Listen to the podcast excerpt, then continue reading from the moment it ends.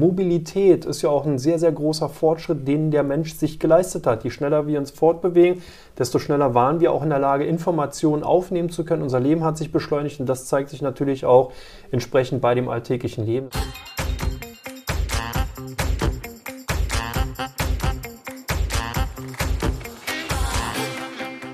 Herzlich willkommen zu einer neuen Folge Schwungmasse. Ich bin Katharina und ich freue mich heute auf ein neues Thema. Haben wir noch gar nicht hier im Podcast behandelt. Und zwar soll es um das Thema Automobilbranche gehen. Und ich freue mich, dass ich hier sitze mit meinem Kollegen Andreas. Hallo. Hallo Katharina, grüß dich. Schönes Thema. Andreas, welcher Anbieter oder welche Aktie eines Anbieters hat dich in 2021 am meisten überrascht? Ganz klar der amerikanische Automobilhersteller Ford. Der ist ja doch lange Zeit, hat man die Amerikaner so ein bisschen als Muffel, was so Elektrifizierung von Fahrzeugen angeht, äh, eigentlich eingeschätzt. Aber Ford hat hier nachgezogen und wenn man sich den Aktienkurs ansieht, auch durchaus überrascht. Alles klar. Wenn man jetzt so ein bisschen nochmal tiefer reingeht, so ein bisschen mit den Grundlagen anfängt. Automobilbranche, auch ich denke da natürlich erstmal an Autos. Du hast jetzt eben auch sofort einen großen Automobilhersteller genannt. Was zählt denn noch alles dazu, gerade auch wenn wir natürlich auf die Aktienlandschaft gucken? Ja, insgesamt hat sich die Automotive-Branche sehr stark geändert. Du hast ja nicht mehr die klassischen Automobilhersteller, die jetzt sozusagen die fossilen Brennstoffmotoren und dann eben entsprechend die Autos herstellen, sondern das ist ja elektrifiziert worden und technologisiert worden.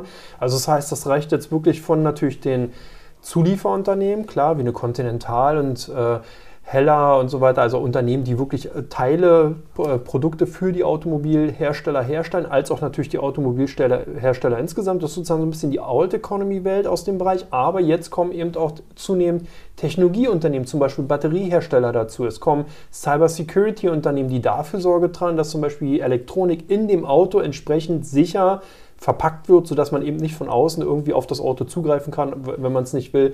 Und das sind alles neue Entwicklungen, die auf jeden Fall, glaube ich, so nicht absehbar sind und die auch natürlich für Aktionäre zukünftig sicherlich interessant sein dürften. Mhm. Also viele klassische Unternehmen, wie wir es auch schon kennen, weil Automobilbranche, der Auto ist ja in Deutschland ein großes Thema. Die Deutschen lieben Autos. Aber du sagst, da tut sich in der Branche auch einiges. Es kommen auch neue Unternehmen dazu, die sozusagen sich dann der Branche zuordnen. Ähm, warum ist es aber eigentlich so, dass in Deutschland das Thema Auto so ein großes Thema ist? Weil es emotionalisiert. Ne? Wenn du die Autowerbung anguckst, es spricht ja sozusagen eher den Instinkt von Mann und Frau an, als wirklich das, das Ratio. Also hier wird ja wirklich mit Emotionen nur so gespielt, dass es kracht. Das siehst du bei jeder Autowerbung, das sieht man bei Instagram und so weiter. Und das ist genau das Thema. Mobilität ist ja auch ein sehr, sehr großer Fortschritt, den der Mensch sich geleistet hat. Je schneller wir uns fortbewegen, desto schneller waren wir auch in der Lage, Informationen aufnehmen zu können. Unser Leben hat sich beschleunigt und das zeigt sich natürlich auch entsprechend bei dem alltäglichen Leben. Das heißt, viele greifen greifen natürlich auf das Auto zurück, wenn sie zur Arbeit fahren, Urlaub etc. pp. Und diese Mobilität ist ein Stück weit unser Leben geworden und der wird sich in der Form oder das wird sich in der Form auch nicht umkehren lassen. Demzufolge ist die Elektrifizierung, das heißt die Abkehr von dem umweltverschmutzenden Charakter, der direkt stattfindet vor Ort, da wo man es mobil nutzt, hin zu einer eher, sag ich mal, abgespaltenen oder dezentralisierten äh, Verschmutzung oder beziehungsweise dann eben Form entstanden, sodass man eben durch die Elektrifizierung eher ein besseres Gefühl hat und natürlich auch mehr für die Umwelt dann tut. Hm. Und natürlich auch eine Branche mit wahnsinnig vielen Jobs. Also sie beschäftigt viele, viele Menschen. Und ähm, es war ja auch im Wahlkampf ein Thema, was ja heiß diskutiert wurde, zum Beispiel die Abschaffung des Verbrennermotors. Die Grünen haben das ja gefordert bis 2030. Was sagst du, wie realistisch ist das und was kann das vor allen Dingen auch für Auswirkungen auf den Aktienmarkt haben? Wie relevant ist das da? Also eingepreist ist es natürlich schon, weil die Forderung ja nicht neu ist. Die Grünen haben es noch ein bisschen verschärft dahingehend, dass man gesagt hat, man hat sozusagen jetzt 2030, weil es natürlich auch eine runde Zahl ist und sich gut natürlich im politischen Wettkampf bzw. Vorwahlkampf einfach platzieren lässt.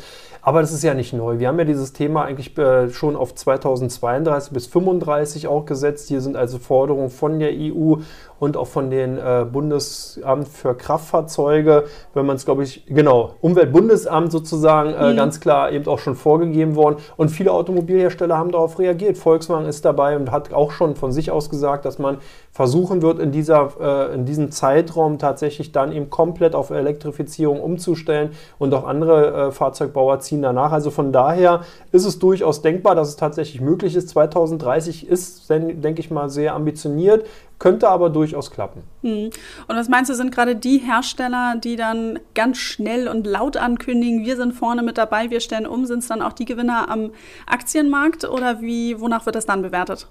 Also sicherlich hat die Elektrifizierung und auch die Digitalisierung, was ja ganz wichtig ist, hier ganz klar als Kurstreiber gewirkt. Und ich glaube auch tatsächlich, dass die Unternehmen, die diese äh, Strategie stringent verfolgen und wirklich sagen, ja, wir sagen wirklich Ja zu der Elektrifizierung und wir bleiben auch dabei und fangen nicht an, so ein bisschen in den Randbereichen rumzuschnuppern oder vielleicht doch nochmal zurück in die Verbrennerwelt zu gehen. Die werden natürlich entsprechend von den Börsen auch äh, dann gefeiert und auch Investoren schauen verstärkt darauf, weil dieses Thema ESG, was ja dahinter steht, das heißt nachhaltige Sozial- und Governance-Regeln, äh, die erhalten oder eingehalten werden sollen von den Unternehmen, auch zusätzlich und zukünftig eine ganz maßgebliche Investitionsrolle und Kriterium sein und bleiben werden. Hm. Jetzt sind Autos von den Straßen in Deutschland eigentlich nicht wegzudenken und gerade in den ländlichen Gegenden ja auch wirklich sehr wichtig. Ist das auch vielleicht mit so einem Grund, warum die Industrie auch eine Machtposition oder sich ihrer mächtigen Position auch bewusst ist, weil sie wissen, okay, so wie die äh, Mobilitätsstruktur in Deutschland aktuell ist, so wird es ja nicht funktionieren. Genau, und da muss ich mal ein bisschen auf meinem Zettel gucken. Es ist tatsächlich so, dass zum Beispiel insgesamt in Deutschland allein die Ausgaben für Innovationen 30 bis 35 Prozent für Forschung und Entwicklung aus dem Automotive-Sektor kommen. Also alle Industrien insgesamt genommen von den Ausgaben für Forschung und Entwicklung kommen wirklich über ein Drittel allein aus dem Automotive-Bereich. Da kann man sich vorstellen, was da für Gelder investiert werden und was da für ein Drive insgesamt natürlich in die, Tech, in die, in die Wirtschaft insgesamt kommt. Wenn man sich die Arbeitnehmerseite insgesamt ansieht, sieht es ein bisschen anders aus. Da sind tatsächlich nur 820.000 Menschen angestellt, direkt und indirekt, also auch bei Zulieferunternehmen von insgesamt 45 Millionen Erwerbstätigen. Das ist also eigentlich verschwindend klein, wenn man es so nimmt. Da sind andere Bereiche tatsächlich wichtiger. Aber, und jetzt kommt es, es gibt in Deutschland 48,2 Millionen Fahrzeuge. Also ich musste selber, ich hatte die Zahl gar nicht geglaubt, ich habe die wirklich verifiziert. Das heißt, praktisch auf jedem zweiten Kind, älteren Mann, ältere Frau, wie auch immer, empfällt ein Auto. Und da siehst du schon, wie präsent und wie stark dieses Thema in der Gesellschaft verankert ist. Hm. Ja, Wahnsinn. Also das ist wirklich, ähm, aber man sieht es, wenn man in den Staus steht, dass es viele Autos gibt. Ähm, du hast eben so ein bisschen diese Anst äh, Antriebsarten ja auch schon angesprochen. Elektrik, Wasserstoff, Biokraftstoff und E-Fuels habe ich jetzt auch gelesen. Bandbreite ist groß. Kannst du einmal ganz kurz so ein bisschen nochmal sagen, weil ich glaube, die ersten drei sind ziemlich selbsterklärend. Was gehört zu dem Thema E-Fuels? Genau, E-Fuels ist eigentlich carbonisierter äh, Wasserstoff oder äh, Kohlenstoffdioxid, was sozusagen in dem Wasserstoff hineingegeben wird, sodass er flüssig wird. Hier hat man eigentlich, es dreht sich eigentlich alles nur darum, dass du im Endeffekt einen Elektromotor im Auto hast. Und jetzt ist die Frage, wie speichere ich die Energie ab, um diesen Motor zum Laufen zu bringen. Da ist halt natürlich bei der Elektrifizierung liegt es nahe, du baust einen Akku ein, der wird entsprechend mit Strom betankt und äh, dann fährt der Wagen. Da ist das Problem, dass die Akkus wirklich sehr, sehr schwer sind und dahingehend schon auch eine Rolle spielt, wie zukünftig die Energiespeicherung auf möglichst kleinen Raum stattfindet. Dann hat man immer wieder auch die sogenannte Brennstoffzellentechnologie, die eigentlich nichts anderes ist, um diesen Strom zu speichern. Das heißt, ich nehme Wasserstoff, baue den in einen Wagen rein, der wird über eine Brennstelle in Strom, in Brennzelle in Strom umgewandelt und ich kann dann sozusagen fahren. Und dieses E-Fuel ist nichts anderes, als ich das dann eben in flüssiger Form habe, weil du Wasserstoff, glaube ich, bei 800 Bar entsprechend in dem Wagen speichern musst, mhm. damit der dann eben entsprechend auch äh, flüssig wird und äh, benutzt werden kann. Und da kann man sagen, da fahren so kleine, na, Atombomben vielleicht nicht, aber kleine Bomben rum, wenn halt so ein Wagen, so ein Tank irgendwie mal in ähm, Unfall verwickelt ist, dann wird es wirklich auch gefährlich. Und von daher ist dieser E-Fuel-Ansatz zumindest schon mal ganz interessant, weil er eben wirklich einen flüssigen Wasserstoff darstellt, weil man eben Kohlendioxid in flüssiger Form mit reingegeben hat und dadurch eben dieser Kraftstoff entstanden ist. Hm. Jetzt äh, machen wir ja auch diese Podcast-Aufnahme, um so ein bisschen unseren Hörerinnen und Hörern mal so einen Einblick zu geben, okay, was gehört alles zu dieser Branche dazu? Wie kann ich einen Blick drauf werfen? Jetzt hast du, haben wir so ein bisschen über diese unterschiedlichen Antriebsarten ja dann auch so gesprochen. Es sind einige Entwicklungen, es sind teilweise wirklich sehr komplexe Themen, in die man sich da noch ein bisschen reinlesen muss. Wie taste ich mich denn jetzt bei den Themen voran und sagst, okay, ich finde es spannend, ich möchte die Entwicklung mitverfolgen. Hast du da irgendwie vielleicht so einen Tipp, wo man sagt, wo du sagst, so kann ich irgendwie dranbleiben, so kann ich mir Infos ja aufsacken und vielleicht dann auch passende Investments für mich identifizieren? Das Schöne ist bei dem Thema tatsächlich, weil es eben so stark emotional aufgeladen ist, kann man tatsächlich auch wirklich von seinen Vorlieben äh, hier mit der, an, dieses, an dieses Thema rangehen. Das heißt, wenn ich wirklich berührt wäre von diesem Thema der Elektrifizierung, der E-Mobilität, dann kann ich davon ausgehen, dass das auch sehr, sehr viele andere werden. Und kann mich wirklich mit dem Thema befassen, welches Fahrzeug gefällt mir, welcher Konzern hat äh, welche Strategie, welches Auto, wo, wo fühle ich mich gut aufgehoben. Und das zeigt sich witzigerweise dann auch entsprechend in den Aktienkursen wieder. Man sieht das wirklich tatsächlich, dass Fahrzeuge, die eben sehr stark nachgefragt werden, weil eben hier die Konsumenten angesprochen werden, entsprechend hohe Absatzzahlen haben und dann die Konzerne natürlich auch in Aktienkursen dann steigen. Andere, die es nicht auf die Straße gebracht haben, die werden eben momentan eher verschmäht. Und das ist wirklich deswegen auch so ganz gut zu sehen, dass hier ein Privatanleger wirklich auch aus seiner Sicht daraus eine gute Chance hat zu investieren, weil er dann davon wirklich in diesem, wie soll man sagen, Konstrukt ja mitgefangen ist. Man kann sich dem ja nicht erwehren. Ich gucke ja nicht rauf und sage, wie zum Beispiel bei einem Technologieunternehmen, ich verstehe gar nicht, was die da machen, weil das so weit weg ist, irgendwas mit Internet, irgendwas mit Technologie. Hier ist es tatsächlich so, ich sitze in dem Wagen. Wenn ich mich da einfach wohlfühle und sage, hey, das ist ein cooler Wagen, dann kann ich davon ausgehen, dass zumindest andere das auch denken. Und wenn ich das vielleicht bestätigt bekomme in Gesprächen, dass sie sagen, oh ja, wirklich tolles Auto, habe ich mir auch gekauft oder ich kenne jemanden, der das auch getan hat, dann merkt man schon, dass man hier sozusagen so eine Art, ich nenne es jetzt mal Insiderwissen kriegen kann, was dann durchaus legal ist und was dann eben auch natürlich bei der Anlageentscheidung helfen kann. Mhm. Und was hat das jetzt mit der Börse gemacht, als man so wirklich wusste oder sich rauskristallisiert hat? Äh, da verändert sich einiges, äh, wie du auch sagst, die Digitalisierung der Autos, äh, Elektrifizierung. Hat man das deutlich gesehen oder kommt das jetzt immer so nach und nach eher? Nee, hat man gesehen. Also wirklich, das war, man konnte das ganz klar sehen. Die deutschen Autobauer waren äh, im Jahr 2020 wirklich ganz hinten dran. Tesla hat sozusagen hier das Feld von hinten aufgerollt. Die Investoren sind bei Tesla wirklich sehr stark aufgesprungen. Die Aktien sind buchstäblich durch die Decke geschossen. Und die Autobauer, äh, Daimler, BMW und Volkswagen, haben sozusagen so ein, so ein, so ein Kellerkind-Dasein gefristet. Und erst als Volkswagen wirklich gesagt hat, okay, wir gehen jetzt auch wirklich in die Elektrifizierung, wir stellen nur noch E-Mobilität her, ab 2025 fangen wir an, die Modelle sukzessive umzustellen und vor allen Dingen, wir verschreiben uns dieser Strategie wirklich so, dass wir das auch unterstreichen mit Investitionen und mit der digitalen Strategie und es gibt keine Abkehr davon. Da sind Investoren aufgesprungen, haben sozusagen den Dornröschen, das Dornröschen wachgeküsst und sind in Form des Prinzes dann tatsächlich in den Aktien von Volkswagen eingestiegen.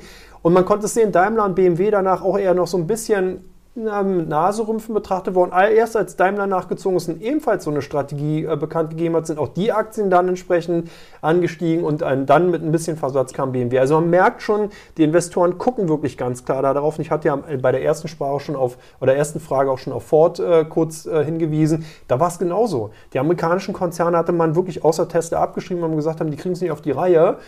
Erst als Ford wirklich gesagt hat, dann in diesem Jahr, ja, wir machen das auch, hat sich die Aktie von Ford in diesem Jahr bisher fast verdoppelt. Mhm. Ist es so, dass die äh, Automobilhersteller jetzt sagen, ähm, dadurch, dass was weiß ich, Volkswagen, Ford dann ankündigen, wir stellen um, dass die anderen dann nachziehen und sagen, okay, wir haben Druck in der Branche? Oder ist es vielleicht auch eher so dieser politische Druck, der herrscht? Oder äh, dritte These, vielleicht auch eben die Forderung der Verbraucherinnen und Verbraucher. Was meinst du, was hat da so eher den größten Druck auf die Unternehmen und ähm, wie, äh, wie wirkt sich das so ein bisschen auf die Unternehmen aus? Ja, eine schöne Frage und du kannst alle drei Aspekte reinziehen. Im Endeffekt war es wirklich so, dass die Politik natürlich dann dafür Sorge getragen hat, dass man eben aufgrund des starken Druckes, den man eben in Richtung Industrie ausgeübt hat, wir hatten das ähnlich auch schon mal bei dem Thema Versorger zum Beispiel mit dem Atomausstieg gesehen, vor zehn Jahren, ähnlich jetzt auch in der Automobilbranche, wo man ganz klar sagt, wir wollen das Thema auf der Agenda haben, wir wollen wirklich ganz klar die CO2-Reduzierung durch die Umwandlung, durch die Änderung im Automotive-Sektor eben bewirken, sind natürlich auch die Konsumenten darauf aufmerksam geworden und haben durch ihr Kaufverhalten tatsächlich dafür Sorge getragen bzw. geführt, dass die Unternehmen einfach Modelle anbieten konnten. Also man hat das auch in den Absatzzahlen gesehen, aller Konzerne, die das nicht äh, auf die Reihe gebracht haben, dass man eben wirklich auch elektrifizierte Modelle anbieten konnte, die wurden eben nicht mehr gekauft. Das hat man in den Absatzzahlen tatsächlich gesehen. Und dann natürlich kamen die Investoren, die dann davon auch profitiert haben und zusätzlich sozusagen den Druck nochmal verstärkt haben aufgrund des steigenden Aktienkurses, aufgrund Forderungen gegenüber Management. Also von daher kann man wirklich sagen, alle drei Aspekte, die du genannt hast, spielen eine Rolle in der Reihenfolge Politik, Konsument, äh, Investor. Okay. Und jetzt äh, so dieses Thema Antriebsstoffe, äh, wenn das sozusagen zu tragen kommt, da fährt das Auto ja schon. Bevor das überhaupt losfahren kann, brauche ich ja erstmal ganz, ganz viele Komponenten, um überhaupt das Auto zusammenzubauen. Ähm, was sagst du, wo lohnt es sich da in der Automobilbranche auch nochmal einen Blick auf zum Beispiel bestimmte Rohstoffe, Zulieferungsketten zu werfen? Was gibt es da noch so alles? Also das Thema Energiespeicherung wird ein ganz, ganz wichtiges Thema bleiben und sein. Das heißt, wir reden hier natürlich ganz klar in Richtung Lithium. Lithium ist momentan in etlichen Verbindungen der beste Werk- oder Ausgangsstoff, Rohstoff, um Energie entsprechend in den Akkus dann verarbeiten und speichern zu können. Das ist auf jeden Fall ein Thema, was sicherlich in den kommenden Jahren ganz maßgeblich sein wird. Und da werden wir auch noch sehr, sehr viele Veränderungen sehen. Aber zumindest Lithium an sich, das heißt alle Unternehmen, die im weitesten Sinne damit zu tun haben, da gibt es sehr, sehr viele in Kanada, Amerika, Albemarle wäre zum Beispiel zu nennen, das ist ein großer amerikanischer Konzern, der sich damit eben äh, äh auseinandersetzt als auch natürlich das Thema Platin, Palladium. Das sind sozusagen Katalysatoren, die nicht nur im Verbrennungsmotor sozusagen äh, angewandt werden, sondern die eben auch bei der Elektrifizierung, gerade bei dem Transport von dem Strom durch die gute Leitfähigkeit, durch die gute Reaktionsfähigkeit insgesamt natürlich auch sehr stark Anwendung finden.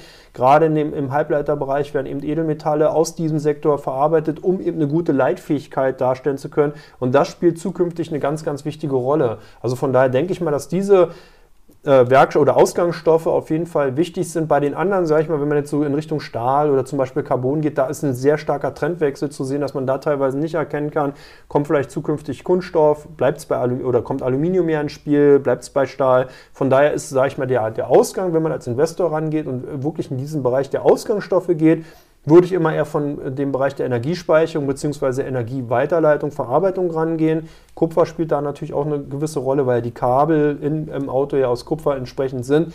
Ansonsten natürlich auch einfach auch Technologieunternehmen, die sich mit zum Beispiel neuen Antriebstechnologien oder mit auch natürlich der Technologie in dem Wagen auseinandersetzen, sind sich mit Sicherheit auch sehr, sehr spannend. Hm. Jetzt weiß ich ja, du bist ja ein Automobil-Fan ja auch und ähm, wir haben das Thema Digitalisierung, Technologie im Auto auch nochmal angesprochen. Hast du da so ein bisschen so ein paar Insights? Was sind da so Themen, die sich in den nächsten Jahren auch nochmal verändern werden? Also klar, alle sprechen von autonomem Fahren, aber was wird ja erstmal vielleicht so ein bisschen die nächste Stufe sein, was wir erleben und was dann vielleicht auch spannend ist, wo man mal drauf schauen kann? Genau, das autonome Fahren ist sicherlich ein Thema, wird aber wirklich noch eine Weile brauchen, weil wir hier einfach ganz, ganz viele Punkte haben, die eine wichtige Rolle spielen, wie zum Beispiel natürlich die Vernetzung, Ausbau 5G und so. Das sind also diese Grundvoraussetzungen, weil es macht ja keinen Spaß, wenn du mit Tempo 130 auf der Autobahn fährst und du kommst in ein Funkloch rein, hast gerade einen Autopiloten drin, wäre unangenehm. Also von daher denke ich mal, spielen eher so eine Dinge eine Rolle, wie zum Beispiel ähm, die Anwendung von Internet of Things. Also ich könnte mir vorstellen, dass wir wirklich in naher Zukunft erleben, du fährst in deinem Auto zum, selber zum Freund, Freundin, wie auch immer und ähm, kommst an dem, am, am, am Einkaufsladen vorbei und dein Kühlschrank sendet dir sozusagen, hey, Milch ist alle und du kannst in diesem Augenblick per Mikroauktion sozusagen entscheiden, kaufe ich jetzt bei dem Einzelhändler A oder B entsprechend die Milch, die ja dann mein Kühlschrank mir gerade gesendet hat, dass der entsprechend äh, nicht mehr vorhanden oder nicht mehr entsprechend vorhanden ist. Dann gibst du sozusagen, okay, kaufst es ein, das ganze Ding wird dir dann per Drohne oder per Liefer Lieferung nach Hause geschickt, du bist bei deinen äh, Bekannten, Bekannten, wie auch immer, fährst dann zu, zu, zurück und hast die Milch sozusagen im Kühlschrank dann stehen. Wäre das perfekte Beispiel für mich. Ich habe mir eben gerade notiert, ich muss heute noch Milch einkaufen. ähm, Porsche, Audi, VW, Mercedes, das sind ja so ein bisschen die Flaggschiffe der deutschen Automobilindustrie. Ähm, ist das auch an der Börse so? Ja, das kann man sagen. Also Volkswagen ist natürlich mit äh, äh, gerade im äh, deutschen Markt hier ganz klar der Branchenprimus, ist momentan auf Platz 2 in der Welt hinter Toyota, ist aber immer wieder ein Kopf an Kopf Rennen. Beide Unternehmen, der japanische Autokonzern Toyota als auch der deutsche Vol äh, Volkswagen-Konzern, kämpfen immer so mit der 10 Millionen Pkw-Marke pro Jahr. Also diese beiden Konzerne jeweils verkaufen wirklich pro Jahr 10 Millionen Fahrzeuge. Das ist eine riesige Zahl und zeigt auch, wie groß diese Konzerne sind. Und von daher spielt Volkswagen im internationalen Quartett wirklich ganz weit vorne mit und ist, wie gesagt, dann mit Toyota hier immer auf Platz 1 oder Platz 2. Hm. Hast du zufällig Insights, äh, wie viele Automobile Volkswagen in Deutschland davon verkauft, von den 10 Millionen oder irgendwie so eine, so eine Einschätzung? Wie, wie bedeutend ist Deutschland als Markt für Volkswagen?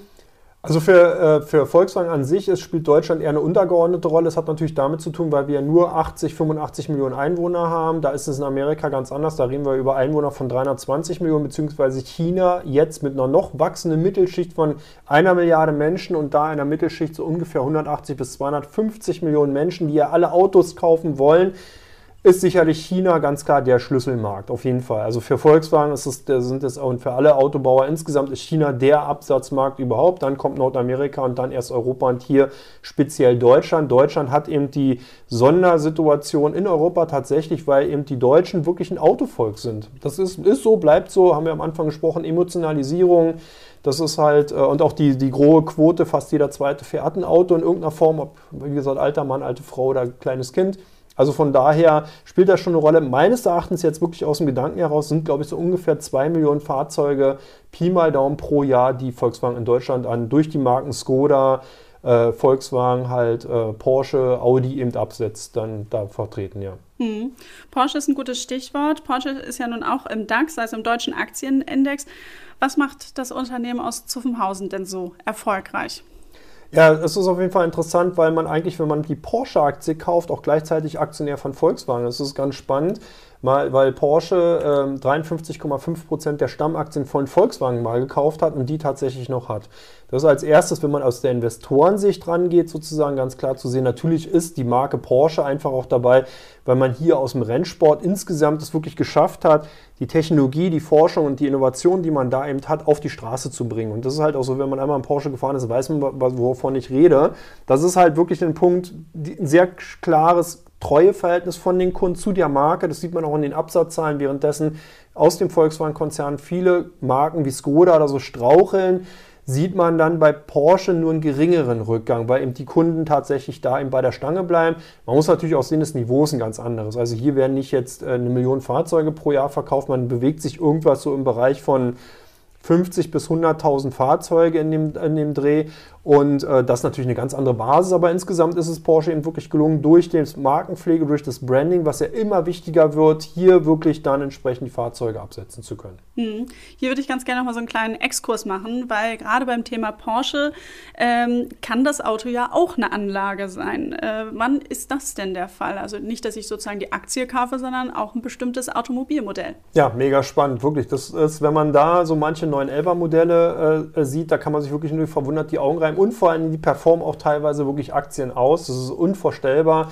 Hier kommt es natürlich ganz klar darauf an, was für äh, Baujahr, worüber redet man, was für einen Kultcharakter hat dieses Auto. Aber Porsche bringt es eben wirklich zustande, dass eben selbst die, der Zweitmarkt, also der Gebrauchtmarkt, bei manchen Modellen so heiß auf die Modelle ist, dass die wirklich exorbitant gestiegen sind. Es gab wirklich Zeiten, da hast du dir einen Porsche gekauft, äh, und gebraucht zum Beispiel und hast mehr Geld bekommen, als du den dann nach zwei, drei Jahren wieder verkauft hast, als du bezahlt hast. Du hast den aber die ganze Zeit gefahren. Und das sind so Phänomene, die kommen, die gibt es bei manchen Automarken, kommt natürlich auch dann zustande, weil es eben kein Massenprodukt ist, sondern weil eben hier sehr, sehr wenig Fahrzeuge teilweise abgesetzt werden und weil einfach die Nachfrage äh, einfach dementsprechend groß ist, weil eben Leute dieses Auto haben wollen und natürlich dann Angebot und Nachfrage regelt den Preis und entsprechend steigen die Preise dann an. Hm. Wenn ich sowas machen will, dann brauche ich sicherlich eine Reihe an Wissen, weil ich muss auch erstmal wissen, was sind denn die Modelle, die eben so wertsteigernd sind. Ähm, wo, woher kann ich mir so Wissen aneignen? Ja, da gibt es natürlich auch viel, also ich sag mal, das ist so ähnlich wie im Aktienmarkt, einfach wirklich gucken, lesen, auch ein bisschen mit dem eigenen äh, Gefühl auch rangehen. Äh, auch ein bisschen umhören und so. Das sind natürlich so Dinge, äh, ähnlich wie eine Aktienanlage. Aber ich finde es halt auch ganz schön, deswegen finde ich auch dieses ganze Thema Anlage in Autos, Oldtimer, Schrägstrich eigentlich ganz spannend, weil es ja auch so ein Ding ist, mit einer Aktie kann man halt nicht rumfahren, die kann man nicht anfassen. Gut, man kann sie sich halt irgendwie ausliefern lassen, dann äh, hängst du dir halt so ein Stück Papier an die Wand. Aber bei so einem Auto, da ist man eben wirklich dabei. Also du sitzt halt drin, kannst dich dran erfreuen und im besten Fall dann sogar noch Gewinne mitmachen. Und wenn nicht, ist auch nicht schlimm, hast eben Freude gehabt. Und ich glaube, dass das auch ein schöner Aspekt ist, Lebensfreude und eben Qualitätszeit dann äh, irgendwo zu haben, wenn man eben so ein Investment tätigt. Hm. Ich finde das nochmal ein guter Punkt, den du auch sagst, dieses Thema Freude. Und ich finde, das zeigt dann auch wieder ganz konkret so, dass man selbst für sich rausfindet, woran habe ich eigentlich Spaß, in welche Dinge ich investieren möchte. Weil es gibt ja dann auch andere, die sagen, für mich ist es Kunst, für die nächsten sind es die Uhren und so weiter und so fort. Es gibt ja viele verschiedene Aspekte. Und ich glaube, wenn man da für sich einen guten Mix rausfindet, wo man auch sagt, ich habe mir ein bestimmtes Wissen angeeignet, kann das genau richtig sein. Wenn ich mich jetzt aber für eine spezielle Branche wie zum Beispiel Automobil interessiere, auch da ist es ja so ein bisschen, frage ich mich, wie gehe ich daran? Wie steige ich da ein? Also klar, du sagst dann so, ja, halte Augen und Ohren offen, liest dich so ein bisschen rein.